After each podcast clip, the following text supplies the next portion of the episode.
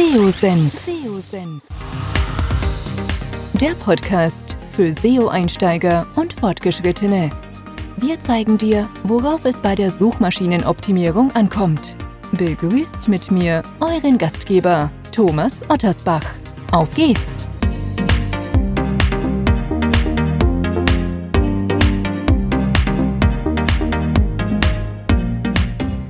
Ich darf euch recht herzlich zu einer weiteren Podcast-Episode willkommen heißen. Bevor es mit dem Podcast so richtig losgeht, möchte ich auf unseren heutigen Podcast-Partner hinweisen. Wenn ihr gezielt Sichtbarkeit für eure Webseite aufbauen wollt, benötigt ihr Tool-Unterstützung. Neben Google Analytics solltet ihr mindestens auch ein SEO-Tool im Einsatz haben, um nicht nur die eigene Sichtbarkeit zu überprüfen, sondern auch die eurer Wettbewerber. Ihr solltet zudem eure Webseite ständig auf Fehler hin überprüfen und auch bei der Textgestaltung solltet ihr euch längst nicht mehr nur auf euer Bauchgefühl verlassen. PageRangers bietet euch alle relevanten SEO-Analysen und unterstützt euch zudem mit Hilfe verschiedener Recherche- und Benchmark-Analysen den perfekten Textinhalt für eure Webseite zu kreieren. Am besten meldet ihr euch unverbindlich für einen Test an und lasst euch von einem PageRangers Consultant kostenlos einen Workflow aufzeigen, wie ihr mit dem Tool effektiv arbeiten und mehr Sichtbarkeit bei Google aufbauen könnt. Wenn ihr Interesse haben solltet, einfach anmelden unter seosenf.de slash SEO-Tool zusammengeschrieben. Dann gelangt ihr direkt zu unserem Partner und könnt unverbindlich das Tool testen. Übrigens, für alle SEO-Senf-Zuhörer, die das Tool später nutzen wollen, habe ich noch einen exklusiven Rabattcode. Einfach SEOSenf15 eingeben bei der Bestellung und ihr erhaltet dauerhaft 15% auf den bei PageRangers angegebenen Listenpreis. Das lohnt sich, testet es, ich kann es nur empfehlen. Heute soll es um ein Thema gehen, ähm, was euch scheinbar doch in den letzten Wochen mehr und mehr beschäftigt hat. Ich habe vor ähm, einiger Zeit ja Podcasts zum Thema Backlinks aufgenommen. Wie wichtig sind Backlinks heute noch? Oder auch der letzte Podcast zum Thema Linkless Mentions oder Brand Mentions, wie man auch sagt. In beiden Fällen handelt es sich ja um eine Form von Links beziehungsweise von Namensnennungen ohne Links, so muss man es richtig sagen. Aber in beiden Fällen ähm, war eines der Ergebnisse, dass Content, hochwertige Inhalte hier das A und O darstellen. Und in dem Zusammenhang habe ich vermehrt Fragen von euch bekommen, was denn nun die perfekte Wortlänge eines Artikels ist. Und ähm, ja, die Antwort ist eigentlich recht simpel. Es kommt drauf an. Ich mag diese Floskel leider nicht. Ähm, sehr gerne ja von Anwälten oder Notaren genutzt. Ähm, aber in dem Fall ist sie einfach passend. Und ich möchte euch anhand von Beispielen aufzeigen, warum und wie ihr mit dem Thema Wortlänge letztendlich umgehen sollt.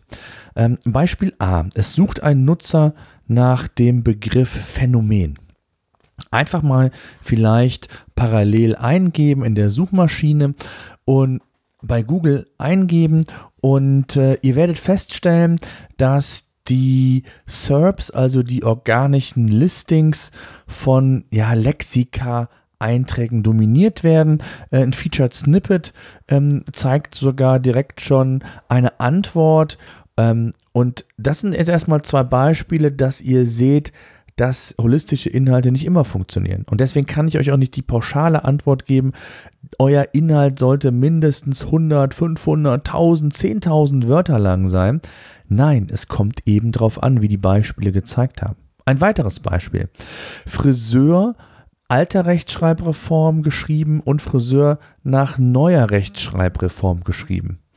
Friseur nach neuer Rechtschreibreform, wenn ihr das auch mal parallel einfach bei Google eingebt, werdet ihr feststellen, dass sich es ebenfalls eher auf die Rechtschreibung fokussiert, die Suchnachfrage, also der Suchintent laut Google. Denn hier kommen sehr viele Lexika-Einträge, die einfach den Unterschied neue alte Rechtschreibung darstellen. Wenn ihr Friseur nach alter Rechtschreibung eingebt, dann sind wesentlich weniger, vielleicht noch eins oder zwei. Ich glaube, es waren ein, äh, ein Lexika-Artikel sogar nur in meinem Beispiel noch vorhanden. Und den Rest ging es dann wirklich um andere Themen, ähm, um Friseur, welche Friseure lokal sind, also lokale Rankings wurden hier verstärkt angezeigt, aber auch ansonsten ähm, weitere Sucheinträge von anderen ja, ich sag mal, Themenportalen rund um das Thema Friseur, auch Friseur-Webseiten waren vorzufinden. Also eine ganz andere Suchintention. Was sagt uns das? Google diversifiziert immer mehr die SERPs, also versucht dem Nutzer, und das ist ja das Ziel von Google, bestmöglich das Resultat auf seine Suchnachfrage oder Anfrage letztendlich auszuliefern. Und Google ist noch längst nicht perfekt und deshalb diversifiziert Google auch. Es gibt lokale Anzeigen, es gibt einen Eintrag, einen Eintrag von einem informativen Portal, vielleicht einen Online-Shop. Also auch das kann kombiniert werden. Und deswegen ist der Tipp, den ich euch hier mitgeben kann, ähm, es gibt nicht die Länge, die eine Länge, sondern das ist abhängig von eurem Thema, von eurer Branche, von der Wettbewerbssituation. Also ich fasse das ganze Thema unter dem Begriff Benchmarking, Benchmarking zusammen. Das heißt, analysiere die Besten. Und die Besten sind im Falle von Google die, die auf den vordersten Plätzen sind. Und wenn ihr feststellt, dass vielleicht bei einem Keyword, was ihr eingebt oder auf, für das ihr Sichtbarkeit aufbauen wollt, zehn Online-Shops auf der ersten Seite ranken, dann werdet ihr mit relativ großer Wahrscheinlichkeit mit einem informativen Artikel, der 3, 4, 5, 10.000 Wörter lang ist, keinen Blumentopf gewinnen. Und entsprechend könnt ihr eure ja, Contentplanung vornehmen.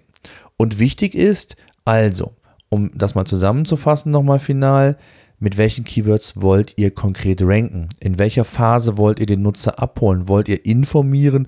Wollt ihr ihn auf die Produktdetailseite lenken? Also schaut euch zunächst mal die richtigen Keywords an. Dann analysiert die SERPs. Nicht nur ganz banal schauen, ist da Suchnachfrage, ähm, sind es die Keywords, die für mich relevant sind? Nein, sondern schaut auch, inwieweit Google hier beispielsweise diversifiziert oder mit welchem, ich sag mal, Suchtyp, Suchtypen entsprechend hier gearbeitet wird. Informatives Keyword, transaktionales Keyword, navigationales Keyword haben wir schon besprochen. Äh, aber wichtig ist wirklich zu schauen, was wird gelistet. Und äh, das ist ein ganz, ganz großer Fehler, den viele machen. Und deswegen fand ich es nochmal ganz, ganz wichtig, dass wir dieses Thema äh, kurz auch nochmal hier im Podcast aufgreifen.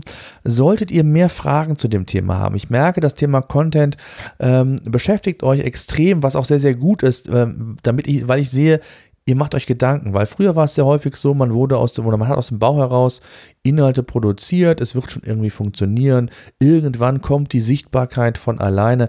Nein, das Thema, das habt ihr anhand meiner drei Beispiele vielleicht auch schon mitbekommen, ist viel zu komplex geworden, viel zu individuell zum Teil.